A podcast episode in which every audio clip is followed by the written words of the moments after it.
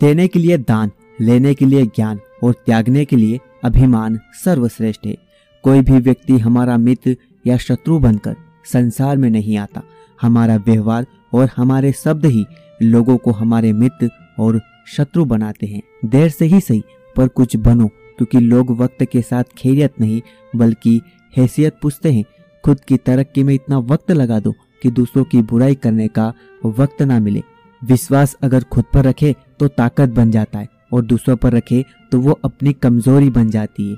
आप कब सही थे ये कोई याद नहीं रखता, लेकिन आप कब गलत थे इसे लोग हमेशा याद रखते हैं। कोवा किसी का धन नहीं चुराता, फिर भी वह लोगों को पसंद नहीं आता। वही कोयल किसी को धन नहीं देती, लेकिन वह सबको अच्छी लगती है। यह सिर्फ आपकी वाणी का कमाल है। इसलिए आप अपनी वाणी से किसी का भी दिल जीत सकते हैं। लोहे को कोई खराब नहीं कर सकता, लेकिन उसका खुद का जंग ही उसे खराब कर देता है। इंसान को कोई बर्बाद नहीं कर सकता, उसके नेगेटिव विचार और कुछ ना कर पाने की सोच ही उसे बर्बाद कर देती है।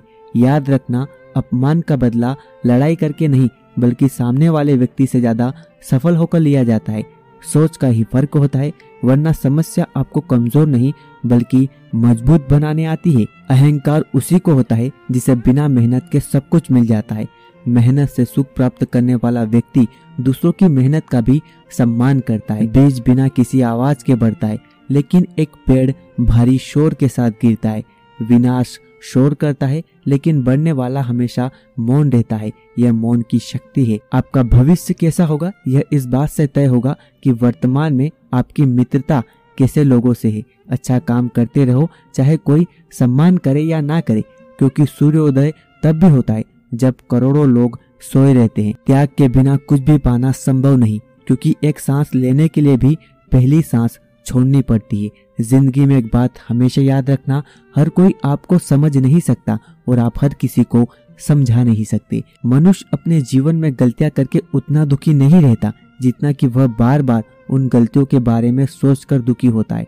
दोबारा प्रयास करने से कभी मत घबराना, क्योंकि इस बार शुरुआत शून्य से नहीं अनुभव से होगी।